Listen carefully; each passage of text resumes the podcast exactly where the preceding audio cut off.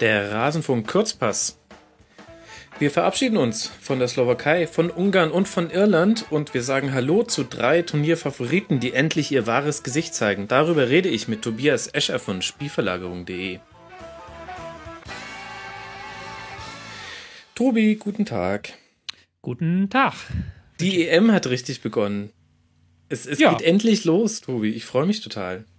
Ja, wir können jetzt diesen ersten Achtelfinaltag, den vergessen wir noch mal so ein bisschen. Ja. Und tun einfach so, als ob es erst heute begonnen hat. Ja, ja, es, es fühlt sich echt genauso an und ich, ich freue mich. Äh, äh, darauf habe ich die ganze Zeit gewartet, dass, dass das Turnier, ich finde es eh schon nicht so schlecht wie viele andere, aber dass es trotzdem, dass es jetzt noch so den nächsten Kick bekommt. Und jetzt haben auch einige Mannschaften, über die ich, auf die ich ganz böse war in den letzten Kurzpässen, die haben es mir jetzt auch gezeigt auf ihre spielerische Art. Das finde ich gut. Das gefällt mir. Das schmeckt mir sehr gut. Und äh, noch mehr schmeckt mir, dass wir da jetzt drüber reden dürfen. Mir auch. Was anderes äh, kannst ja nicht sagen. Alle Hörer, die erwarten, dass wir auch über Deutschland gegen Slowakei sprechen, nein, das werden wir nicht tun. Dazu gibt es eine eigene Rasenfunk-Schlusskonferenz mit Sebastian Fiebrich und Marvin Mendel. Die lege ich euch hiermit ans Herz. Da haben wir 42 Minuten nur über dieses eine Spiel geredet. Ähm, wenn ihr den, die Schlusskonferenz noch nicht abonniert habt, dann tut es und hört euch dazu diese Folge an. Und wir sprechen jetzt über Frankreich gegen Irland. Ein 2 zu 1 im ersten Achtelfinale heute. Ähm, bevor wir gleich mit dem äh, Tor für Irland einsteigen, äh, lass mal noch kurz über die französische Aufstellung sprechen. Mhm. Deschamps hat äh, Conte, Matuidi, Giroud und Payet spielen lassen für Caballé, Sissoko, Coman und Gignac. Was hatte, hat es im französischen Spiel etwas verändert oder waren das eigentlich nur andere Spieler mit demselben taktischen Auftrag? Nein, es hat sich schon was verändert. Ähm, man ist damit wieder zurückgekehrt zur Aufstellung aus dem ersten Spiel. Ich glaube, es war sogar exakt die erste Aufstellung wie ähm, im Auftakt gegen Rumänien. Mhm. Ähm, man hat jetzt hat Deschamps mal wieder versucht, zum ersten Mal alle diese Ausnahmekünstler auf einen Platz zu werfen. Also Pogba, Payet, Griezmann, Giroud, was bislang bei der EM noch nicht so funktioniert hat. Und hat dadurch auch wieder so ein bisschen offensiver umgestellt, weil ja Pogba auch einer ist, der aus dem Mittelfeld häufig nach vorne geht. Payet und Griezmann sind jetzt auch keine im Außenstürmer, die bis an die eigene 16er Kante verteidigen, sondern auch eher vorschieben, mhm. hat man, hat er jetzt dann anscheinend bewusst eine offensivere Aufstellung gewählt. Ja, und es hat insofern, ähm, ist es ein bisschen nach hinten losgegangen, wobei das nichts mit der Ausstellung zu tun hat, dass es schon in der ersten Minute einen Elfmeter für Irland gab. Da wirkte die französische Verteidigung noch unsortiert. Ich würde jetzt aber sagen, es wäre zu viel, wenn man daraus schon irgendwas Taktisches ableiten wollen würde, oder? Das war einfach Unordnung. Nee, das, das war, das war ein Fehler von, ähm, ich glaube, ich weiß, weiß, gar nicht, ob es Rami oder Koscielny war, der den Rami. Ball da so, Rami war es, der den Ball so halbherzig klärte. Und dann ist Pogba da ganz blöd reingegangen. Also da muss man jetzt keine große taktische Sache auslehnen lesen. Man kann es aber schon so ein bisschen verbinden mit der Nervosität, ähm, die im ganzen ganze erste Halbzeit dominiert hat. Mhm. Es ging dann eben los mit dem, äh, also Robbie Brady hat dann ähm, auch den äh, bestplatzierten Elfmeter seit langem geschossen an den Innenpfosten. Da hätte kein Zentimeter mehr weiter nach rechts äh, sein dürfen bei der Ausrichtung des Balles. So ging es dann mit 1 zu 0 in Führung für Irland und der Druck auf Frankreich, der eh schon nicht so klein war, war noch größer. Wie findest du denn, dass die Franzosen in dieser ersten Halbzeit mit der Situation zurechtgekommen sind? Ähm, ich finde, sie sind sehr schlecht mit der Situation zurechtgekommen, muss ich sagen. Ähm, sie haben nach diesem 1 zu 0 hat man richtig gemerkt, wie sie es erzwingen wollten, so ein bisschen. Mhm. Haben dann selber sehr viele lange Bälle vorne reingespielt, was eigentlich normalerweise nicht ihr Stil ist. Haben auch eigentlich in jeder Aktion immer diesen Vorwärtsdrang gesucht. Die haben ja gar keine Ballkontrolle mehr reingebracht, sondern immer versucht, irgendwie es äh, nach vorne zu erzwingen. Gerade Pogba wollte seinen Fehler unbedingt wettmachen. Mhm. Und ich finde, da, da hat man so ein bisschen gemerkt, dass dieser Heimbonus in so einer Situation auch so ein leichter Heimmalus sein kann. Einfach weil andere Mannschaften hätten da wahrscheinlich ruhiger drauf reagiert, hätten sich gedacht, okay, wir haben ja noch 89 Minuten, lass uns jetzt erstmal diese total defensiven Ehren dominieren. Aber Frankreich wollte halt unbedingt möglichst schnell kontern und möglichst schnell diesen ähm, Ausgleichstreffer erzielen und das hat einfach überhaupt nicht geklappt bis zur Pause. Ist das auch der Grund, warum Conte so wenig ins Spiel eingebunden war. Der hatte im gesamten Spiel nur 36 Ballkontakte, was ja für jemanden, der auf der Sechserposition spielt, eigentlich untypisch ist, würde ich sagen. Normalerweise erfolgt ja bei den meisten Mannschaften aus dieser Position heraus der Spielaufbau. Ähm, mhm. Und tatsächlich ist es bei, bei Frankreich aber eher, dass Matuidi, Pogba und ähm, Griezmann und Payet als Zielspieler vorne drin ähm, die höchsten Ballanteile haben. Ja, ähm, hast du vollkommen richtig erkannt, würde ich dir vollkommen zustimmen. Ähm, da hat dann auch so ein bisschen diese ordnende Hand gefehlt, in dem Sinne, als dass man die ordnende Hand nicht ins Spiel hat kommen lassen. Mhm. Ähm, auch Matuidi, der auch etwas tiefer stand als Pogba, wurde auch oft überspielt, indem man diese Spieler gar nicht rangebracht hat, sondern sofort unbedingt seine ähm, Stars und Angreifer vorne einsetzen wollte.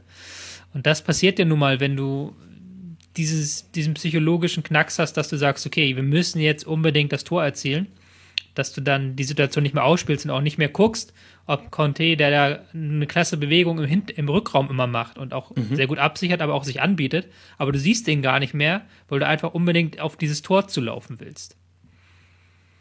Ja, und dafür haben sie ja die Iren eigentlich ähm, relativ schlau verteidigt, zumindest in der ersten Halbzeit, oder? Ja, sie haben es halt verteidigt. So. genau. Ähm, es ist halt wie bei diesen vielen von diesen kleinen Nationen. Man kann da relativ wenig gegen die Defensive eigentlich sagen, weil sie halt gut im Raum verschieben. Sie haben halt ihre Mannorientierung im Mittelfeld, mit denen sie dann Pogba und Matuidi so ein bisschen rausgenommen haben. Und im eigenen 16er haben sie dann Bollwerk aufgebaut. Das war jetzt nichts, was irgendwie besonders toll war. Also was man jetzt so sagen müsste, es war der, die Verteidigungsart des 22. Jahrhunderts. Hm. Aber es hat halt gereicht dann, wenn, wenn Frankreich halt auch nie eine Verlagerung spielt oder irgendwie den Angriff mal abbricht. Dann kannst du natürlich, wenn du einmal gut in der Verteidigung stehst, dann ist das dann nur über eine Einzelaktion zu knacken und die gab es dann halt auch nicht. Mhm. In der ersten Halbzeit 8 zu 4 Torschüsse, ähm, vier aufs Tor, die die Franzosen abgegeben haben, ein von den Iren, an den kann man sich dann auch noch ganz gut erinnern, denn das war das 1 zu 0. Ich hatte den Eindruck, dass sie in der ersten Halbzeit dachte ich noch, oh, das könnte eine sehr zähe Angelegenheit für Frankreich werden, weil ich den Eindruck hatte, sie haben auch zu früh den Abschluss gesucht und ähm, sie sind erstaunlich wenig auf die Grundlinie gegangen. Und mhm. ähm, als ich dann darüber nachgedacht habe, ist mir aufgefallen, ich glaube, Frankreich spielt auch gar nicht so. Also wenn man ja bei Deutschland das äh, ganz normal kennt, dass man immer mal wieder versucht, dass Hector oder Kimmich, äh, Schrägstrich Hövedes, bis an die Grundlinie marschieren und dann die Wahl haben, eine äh, scharf getretene Flanke an den kurzen Pfosten oder zurücklegen, so zwischen 5 Meter Raum und 11 Meter Punkt. Macht das Frankreich eigentlich gar nicht so häufig, oder? Nee, die sind auch eigentlich vor dem Turnier vor allem eher darauf auf ausgewiesen gewesen, dass man ähm, über die Halbräume kommt, dass dann mhm. Pogba vorrückt und dann man mit ähm, Griezmann da eine Kombination startet. Was dann aber halt auch nicht funktioniert hat, weil man diese Kombinationswege nicht gesucht hat. Ähm, war dann auch tatsächlich, um dann nochmal zu unterstreichen, was du zu den Schüssen gesagt hast, zwischen der 24. Äh, Minute und dem Halbzeitpfiff hatten die Franzosen keinen einzigen Abschluss mehr. Mhm, genau. Weil sie sich da einfach dann so festgespielt hatten an der Defensive. Mhm. Warum wurde es denn dann in der zweiten Halbzeit besser? Gibt es dafür Gründe, die man benennen kann? Hat es mit dem Wechsel von Conte zu Coman zu tun?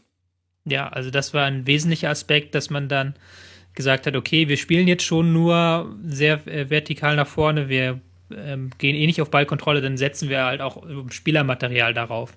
Und mhm. hat Coman noch einen weiteren Dribbler für vorne drin gebracht, ähm, hat dann Pogba, Matuidi Absicherung auf der Doppelsechs gehabt, die aber auch ständig vorgestoßen sind.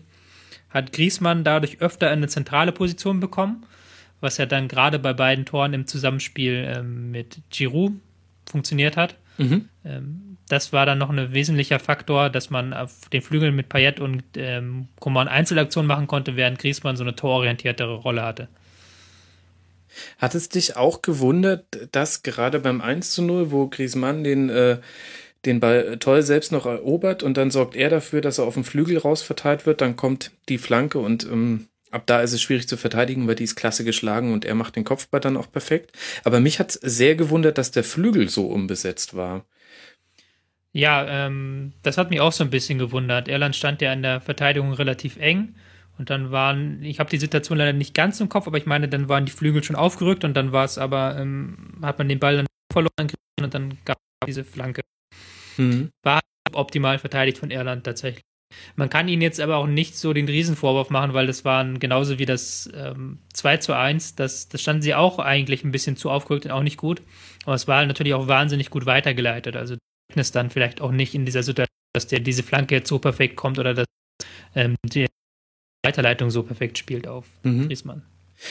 Das war auch so ein Tor, da hätte ich gerne mal die, ähm, die Meinung von Ralf Gunnisch zu gehabt, der ja als Innenverteidiger da auch mal einen ganz eigenen Blick drauf hat. Also die Situation war so ein langer Ball auf Giroud und ähm, noch während der Ball in der Luft ist, läuft Griezmann schon ähm, perfekt so, dass äh, Giroud ähm, auf ihn ablegen kann. Und dadurch, dass sich ja der Innenverteidiger an Giroud ähm, orientieren muss und gleichzeitig aber Griezmann in einen freien Raum läuft, ist er dann quasi zentral vom Tor, 16 Meter vorm Tor, ist er komplett frei. Und ich habe mich tatsächlich gefragt, wie hätte man das verteidigen müssen? Da hätte der zweite Innenverteidiger, der nicht für Giroud zuständig war, der hätte das erkennen müssen und den Raum besetzen, oder? Anders ja, kriegt man es ja nicht hin. Ja. ja, da musst du eigentlich mit Tiefenstaffelung arbeiten. Also normalerweise, mhm. dass dann einer, der zweite Innenverteidiger, ein bisschen hinter den geht, der ins Kopfballduell geht und mhm. dann im Zweifelsfall, wenn da irgendwie die Weiterleitung kommt oder irgendjemand startet, reingeht. Aber es war halt auch schwierig zu verteidigen, weil es war auch, glaube ich, aus einer relativ dynamischen Situation dann ein relativ plötzlicher langer Ball. Mhm. Ähm, hast du gemerkt, dass die Ehren darauf nicht vorbereitet waren. Und Griezmann kann ja diese Läufe äh, mit den dynamischen in die Tiefe, gerade in Kontersituationen. Das ist ja etwas, was auch ein bisschen gefehlt hat bisher, wo er noch nicht so in die Situation kam. Auch weil er ja bei lange Zeit auf dem Flügel spielen musste. Mhm.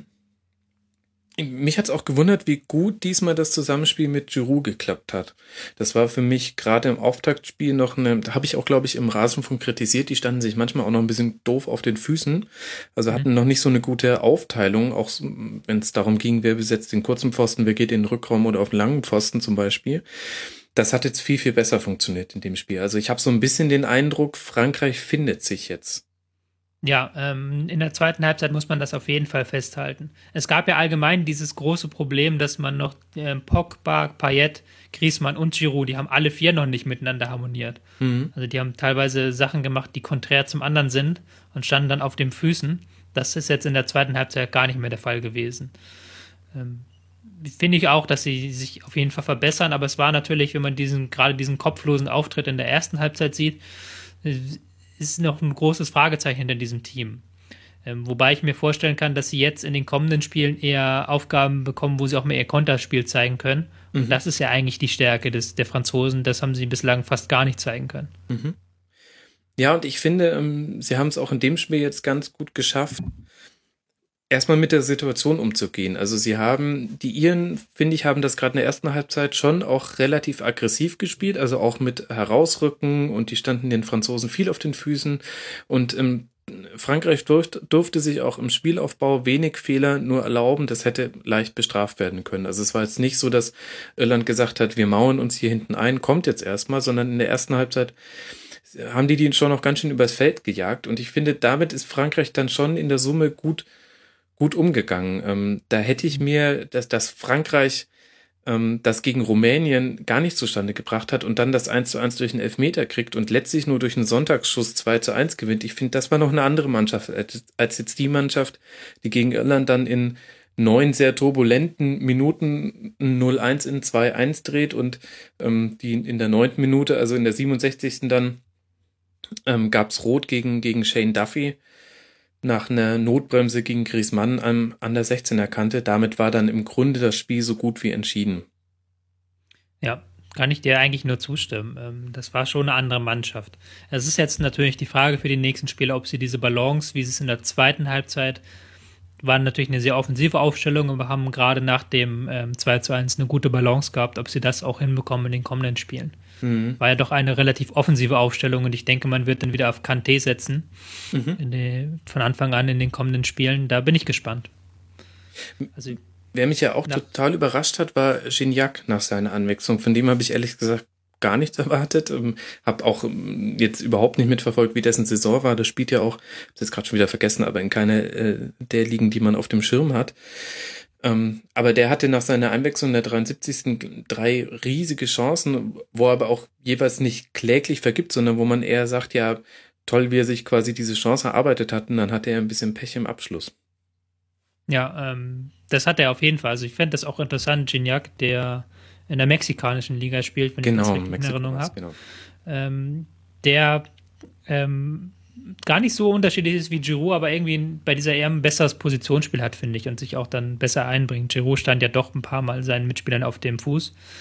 Ist auch eine interessante Variante vielleicht im kommenden Spiel. Mhm. Dann ja gegen den Sieger aus England gegen Island. Also es könnte Frankreich gegen England sein.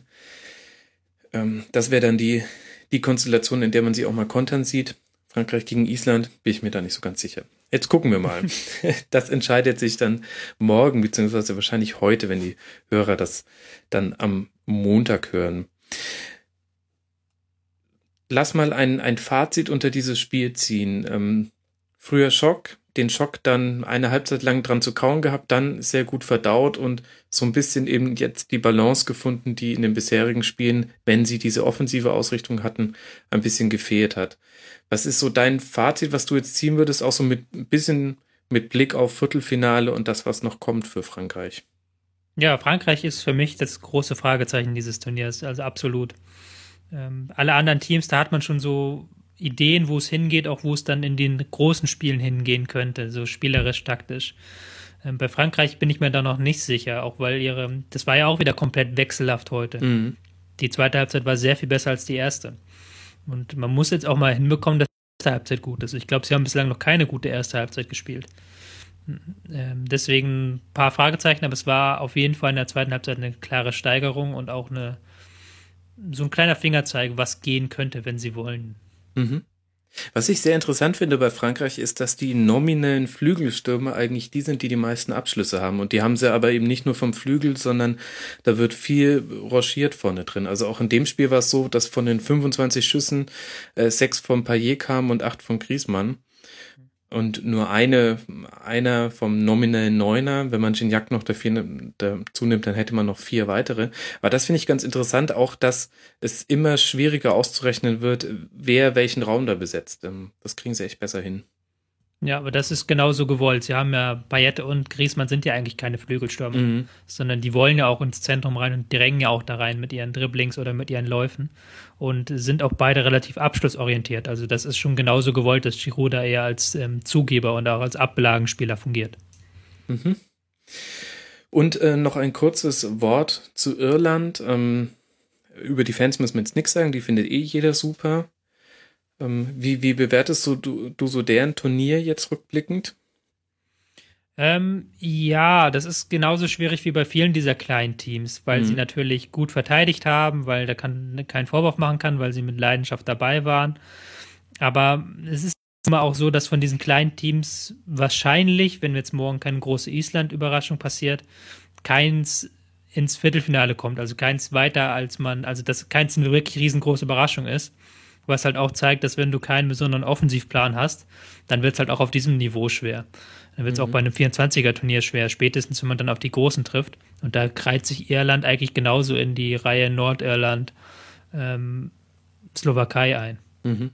Ja, und Wales hat ja eigentlich, wenn man ehrlich ist, ähm, auch keinen Offensivplan, wenn es um Ballbesitz geht. Und die sind dann halt auch nur weitergekommen, weil sie das bessere Team der beiden Teams waren, die keinen Offensivplan haben gegen Nordirland mit einem Eigentor des Gegners. Ja, Wales hat noch ein bisschen Ballbesitzspiel, kann man tatsächlich sagen. Ähm, wohingegen Nordirland und Irland ja hauptsächlich Bolzmannschaften waren. ja. Ist jetzt kein Vorwurf, das ist natürlich, was die Kleinen ja. können, aber wenn du natürlich dann keinen darüber hinausgehenden Plan hast, Griechenland hat ja 2004 zumindest einen kleinen Offensivplan mit Haristeas und der Flankenforsa, aber das haben viele kleine Teams nicht. Du musst halt zumindest irgendwie Tore schießen, nicht? Mhm. Ja, gut, und bei Griechenland waren es ja damals auch die Standards. Dellas mhm. war doch damals der äh, Verteidiger mit der Nummer 4, der mehrere Tore auch geköpft hat, oder? Mhm. Dellas ja. und Charisteas, glaube ich. Mein Gott, die haben die Tschechen im Halbfinale rausgenommen.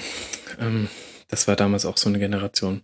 Gut, egal, bevor wir ähm, nostalgisch werden, lass uns noch über Ungarn gegen Belgien sprechen. Ich habe sehr geschimpft über Belgien und habe gesagt, ich wünsche mir, dass die Ungarn sie rausnehmen. Das Belgien, was ich da aber beschimpft habe, war jetzt nicht das Belgien, was ich heute Abend gesehen habe. Ich finde, die haben sich fast um 180 Grad gedreht in ihrem kompletten Spiel. Überdramatisiere ich das oder würdest du mir da zustimmen? Ähm, sie sind auf jeden Fall besser geworden im Verlauf des Turniers, da würde ich dir zustimmen. Sie sind auch besser als vor der EM, muss ich klar sagen, wo ich sie relativ viel beobachtet habe.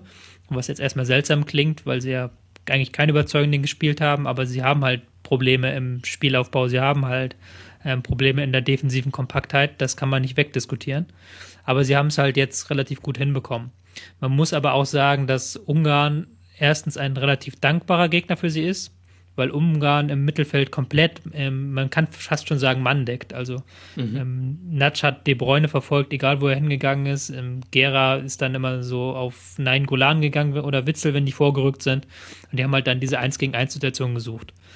Und äh, Belgien ist natürlich eine Mannschaft, die allein mit Hazard Bräune können sie jederzeit eine 1 gegen 1 Situation auflösen mhm. und haben dann den, können den Platz vor sich nutzen. Das haben sie heute mehrmals geschafft. Und ihnen kam halt dabei auch noch zugute, dass sie nach 10 Minuten 1-0 vorne lagen und ähm, Ungarn dann automatisch weiter aufrücken musste. Und dann konnte Belgien diese Stärken im Konter zeigen, die sie auch schon gegen Irland bei diesem 3-0 gezeigt haben. Mhm. Das ist allerdings wahr. Also ähm, Führung der 10 Minute durch einen Kopfball nach einem Freistoß, wo Alderweireld sehr frei war, also äh, frappierend frei. Da wird Gabor Kirai mit seinen Vorderleuten nicht äh, zufrieden gewesen sein. Genau, und ab dann war es ein, ein, ein anderes Spiel, weil mutmaßlich der Matchplan von Ungarn damit schon auf die Plan B-Variante umgeswitcht ist. Trotzdem sind die Ungarn zu Chancen gekommen und so auch gar nicht so schlechten Chancen. Kann man daraus eine Schwäche der Belgier in der Abwehr ableiten oder kam das daher, dass dieses Spiel halt auch irgendwie so ein bisschen ja, es, es, es ging halt hin und her. Es war so ein bisschen wie Ungarn gegen Portugal weiß nicht, ob sie vielleicht die Gegner vom, von Ungarn dazu verleiten lassen, ein bisschen zu viel nach vorne zu werfen und dann vergisst man die Absicherung oder macht Ungarn das halt auch besonders gut? Ähm, ja, du hast es eigentlich auch gerade schon wieder genannt. Ungarn ist natürlich auch eine Mannschaft, die sehr extrem spielt, in dem Sinne, dass sie auch als einziger Außenseiter tatsächlich mal wagt, in so einer Situation dann fünf, sechs Leute nach vorne zu werfen. Und das haben sie dann nach diesem ähm, 1 zu 0, spätestens aber in der zweiten Halbzeit haben sie dann kontinuierlich mehr Leute nach vorne geworfen und haben dann aber auch ähm, Räume natürlich zugelassen im Mittelfeld. Da hat man ja mal wieder Hazard gefunden, der dann eins gegen eins einfach nur gewinnen musste und dann plötzlich 10, 20 Meter Raum vor sich hatte. Mhm. Ähm, das war natürlich, hat sich bedingt gegenseitig. Aber man hat auch schon wieder so ein bisschen erkennen können, dass die Belgier sich, wenn sie dann in der eigenen Abwehr sind, zu passiv werden, dass sie sich dann nach hinten drängen lassen, ähm, dass sie dann zu leicht den Ball auf den Flügel rausspielen lassen. Und da haben ja äh, auch, hat ja auch schon wieder der Czuzak einige mhm. schöne Dribblings in die Mitte gezeigt und die Gegner dann ein bisschen genaht. Also Ungarn hatte halt auch Chancen, jede Menge Chancen sogar, würde ich behaupten. Ja, allein äh, sechs Schüsse aufs Tor, das ist nicht so wenig, wenn man äh, 0-4 verliert. Insgesamt 16 mhm. Schüsse zu 25, also äh, zeigt, dass es ein besseres Achtelfinale war. Äh, looking at äh, Portugal gegen Kroatien mit äh, keinem Torschuss bis zur 117. Minute, also aufs Tor. Äh, meine Güte, war das grauenhaft. Gott sei Dank liegt's hinter uns. Was mir bei Belgien noch aufgefallen ist, ähm, die hätten den Sack noch früher zumachen können, wenn die ein bisschen ein besseres Timing hätten bei ihren Kontern. Also es gab zwei, dreimal die Situation, dass der, dass der Stürmer am Anfang, anfangs noch äh, Lukaku und ähm, äh, dann äh, Batshuayi, wenn ich es jetzt richtig ausgesprochen habe, äh, die, die hatten ein furchtbares Timing irgendwie. Die standen ständig im Abseits. Und zwar zum Teil dann auch so, äh, De Bruyne hat es einmal äh, gemerkt und hat dann quasi direkt den Konter quasi abgebrochen, ist quasi auf den Ball getreten und hat ihn dann erstmal 20 Meter wieder zurückgebolzt und hat gesagt, ja gut, dann bauen wir jetzt halt nochmal neu auf. Ähm, wenn sie sich da ein bisschen geschickt angestellt hätten, ähm, hätten sie auch schon früher die Entscheidung herbeiführen können, finde ich. Weil es hat ja, ja dann noch bis zur 78. gedauert, bis zum 2 zu 0.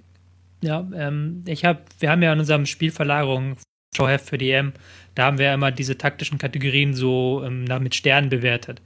Wie gut eine Mannschaft im Pressing ist von 1 bis 5 im mhm. Spielaufbau. Mhm. Und bei Konter hatte ich kurz überlegt, ob ich ähm, den Belgiern 5 von 5 gebe, weil sie mit Hazard und De Bruyne und auch Mertens und Carrasco einfach so viele Waffen haben, die mit Geschwindigkeit auf eine Abwehr zulaufen und dann den tödlichen Pass spielen können.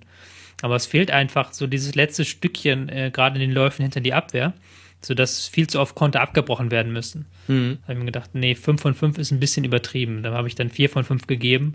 Und ich glaube, man hat es heute gesehen, weil sie haben diese Kontersituation sehr gut auslösen können, mhm. sehr viel Geschwindigkeit auf die Abwehr zu laufen können, aber dann selten diesen letzten Pass spielen können. Mhm. Das hat dann erst geklappt, als dann nach dem 2 zu 0 spätestens ähm, Ungarn jegliche defensive Absicherung ähm, vergessen hat Und dann konnte man natürlich dieses 4-0 machen, was im Endeffekt aber auch viel zu hoch war, muss man leider sagen, für die armen Ungarn. Ja, absolut. Aber äh, zumindest die Fans haben es sportlich genommen, wahnsinniges Turnier gespielt. Aber bevor wir schon ins Schlussfazit reinrutschen, müssen wir erst noch über das 2 zu 0 ähm, äh, sprechen. Ähm, es zeigt sich mal wieder, es ist sehr, sehr günstig in diesem Turnier, wenn du nicht nur einen Starspieler hast, sondern wenn dann zum Beispiel auch ein Eden Hazard, der eine denkbar schlechte Saison bei Chelsea gespielt hat, wenn der aufwacht und dann im Grunde sich das 2 zu 0 selber vorlegt. Also die Flanke dazu. Das war ein schöner Move irgendwie. Ja. Der hat heute überhaupt ein starkes Spiel gemacht, fand mhm. ich. War auch häufig der Akteur, der dann dieses 1 gegen 1 gewonnen hat und dann dadurch eben Räume geöffnet hat. Ähm, es ist interessant sowieso, dass bei dieser EM irgendwie die Spieler, die man nicht so auf der Rechnung hatte nach eher schwachen Saisons, jetzt so ein bisschen auftrumpfen, habe ich das Gefühl. Mhm. Ähm, Draxler war ja heute auch einer, der ein sehr starkes Spiel gemacht hat, aber den man gar nicht auf der Rechnung hatte. Ähm, und jetzt auch wer Hazard eben, der eine ganz miese Saison hatte und jetzt heute ähm, ein Tor, ein Assist und so der Spieler des Tages war. Ich Total. weiß gar nicht, hätte den Man of the Match Award bekommen, ich schätze schon, ich weiß es leider nicht. Ich würde es vermuten, er hätte ihn zumindest verdient. Er hatte eine 90-prozentige Passquote bei mehr angekommenen Pässen als Kevin De Bruyne, also war auch im, im ganzen Spielaufbau wichtiger, fand ich, als De Bruyne, wobei De Bruyne ehrlich gesagt auch viele Räume freigelaufen hat für Hazard, die haben sich da ganz gut ergänzt. Und dann dieses 3 zu 0, was ja direkt nach dem 2 zu 0 fiel, 78. und 79. Minute. Das war halt dann wieder so ein richtiger Bilderbuchkonter. Ich glaube, es waren äh, zwei Pässe, einer aus dem belgischen Strafraum heraus, dann noch ein Pass und dann war er schon auf Hazard, der quasi schon auf den gegnerischen 16er zulief, quergelegt, zwei Männer aussteigen lassen und dann rechts unten rein. Das war wie aus dem Lehrbuch. Ähm, auch Man of the Match übrigens geworden, habe ich ähm, gerade nochmal nachgeguckt. Eden Hazard. Dann herzlichen Glückwunsch auch nochmal von dieser Stelle. so, äh, damit ähm, verabschieden wir eben die Ungarn aus dem äh, Turnier.